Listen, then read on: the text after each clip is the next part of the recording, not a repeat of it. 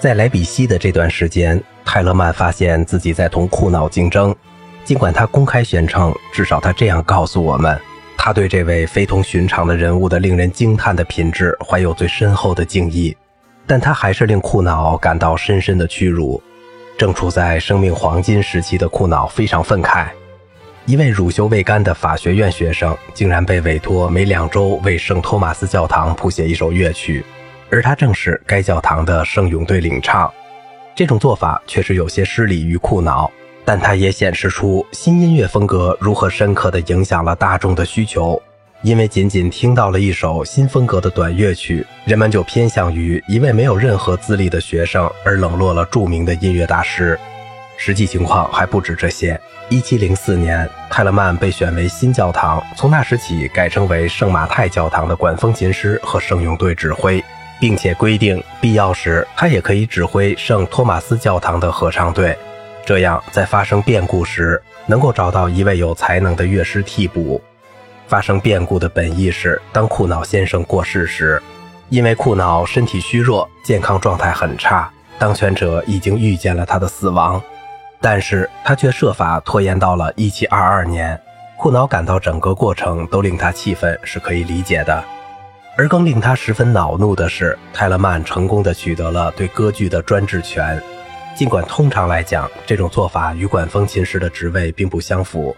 所有的学生都蜂拥到他身边，他们立即被他年轻的名气、剧院的诱惑和渴望的收益吸引了。他们抛弃了刻薄、怨声载道的库瑙。在写于1704年12月9日的一封信中，库瑙抗议说。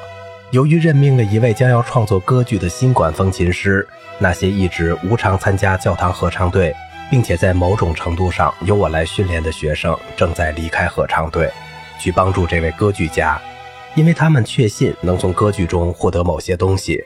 但是他的抗议没有起到作用，泰勒曼还是赢得了这场竞争。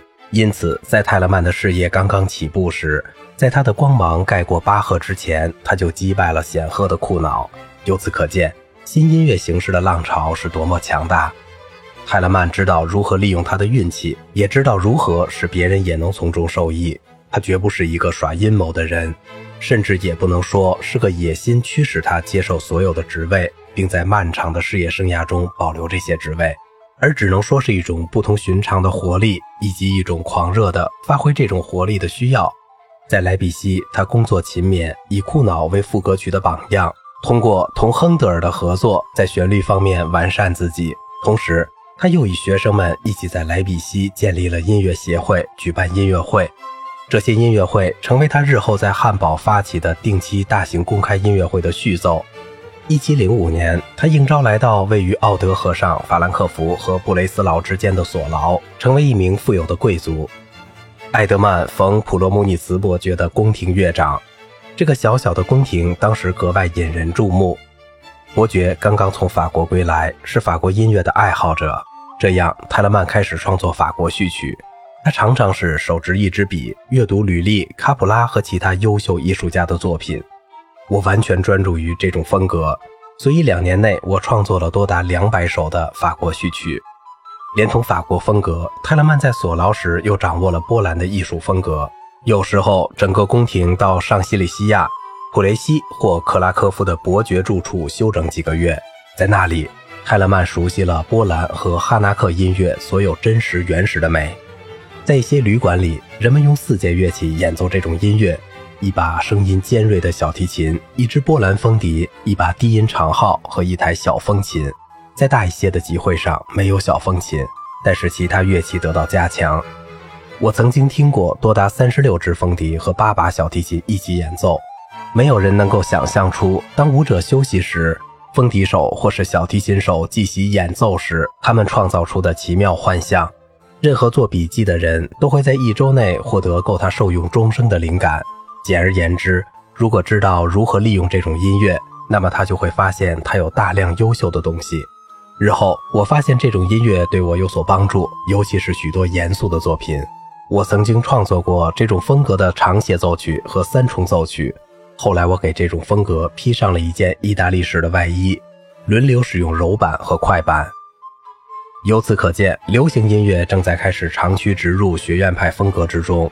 通过耳濡目染其他国家的音乐，德国音乐的力量得到补充。他借鉴了这些民族天性的奔放、创造力以及创新手法给予人的新鲜感。德国音乐应该把其再生的青春归功于这些周边的民族。从索劳，泰勒曼动身前往艾森纳赫的宫廷，在这里，他又一次发现自己身处弥漫着法国影响的音乐氛围中。宫廷乐长是一位名闻欧洲的演奏大师潘塔莱翁·黑本斯特莱特，他是一种以他名字命名的乐器——潘塔莱翁琴的发明者。它是一种改进型的扬琴，现代钢琴的前身。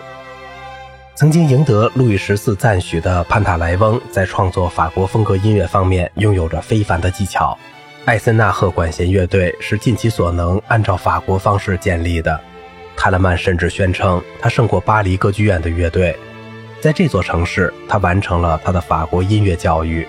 事实上，在泰勒曼的一生中，他接受的法国式的音乐训练以及波兰和意大利式的音乐，但最主要的仍是法国音乐。要远远多于德国式的音乐训练。在艾森纳赫，泰勒曼创作了大量法国风格的协奏曲以及相当数量的奏鸣曲，从两个乐章至九个乐章不等，三重奏曲、小夜曲、意大利语及德语的康塔塔。在这些作品中，他突出了伴奏音乐的重要性。泰勒曼非常重视他的宗教音乐作品。好了，今天的节目就到这里了，我是小明哥，感谢您的耐心陪伴。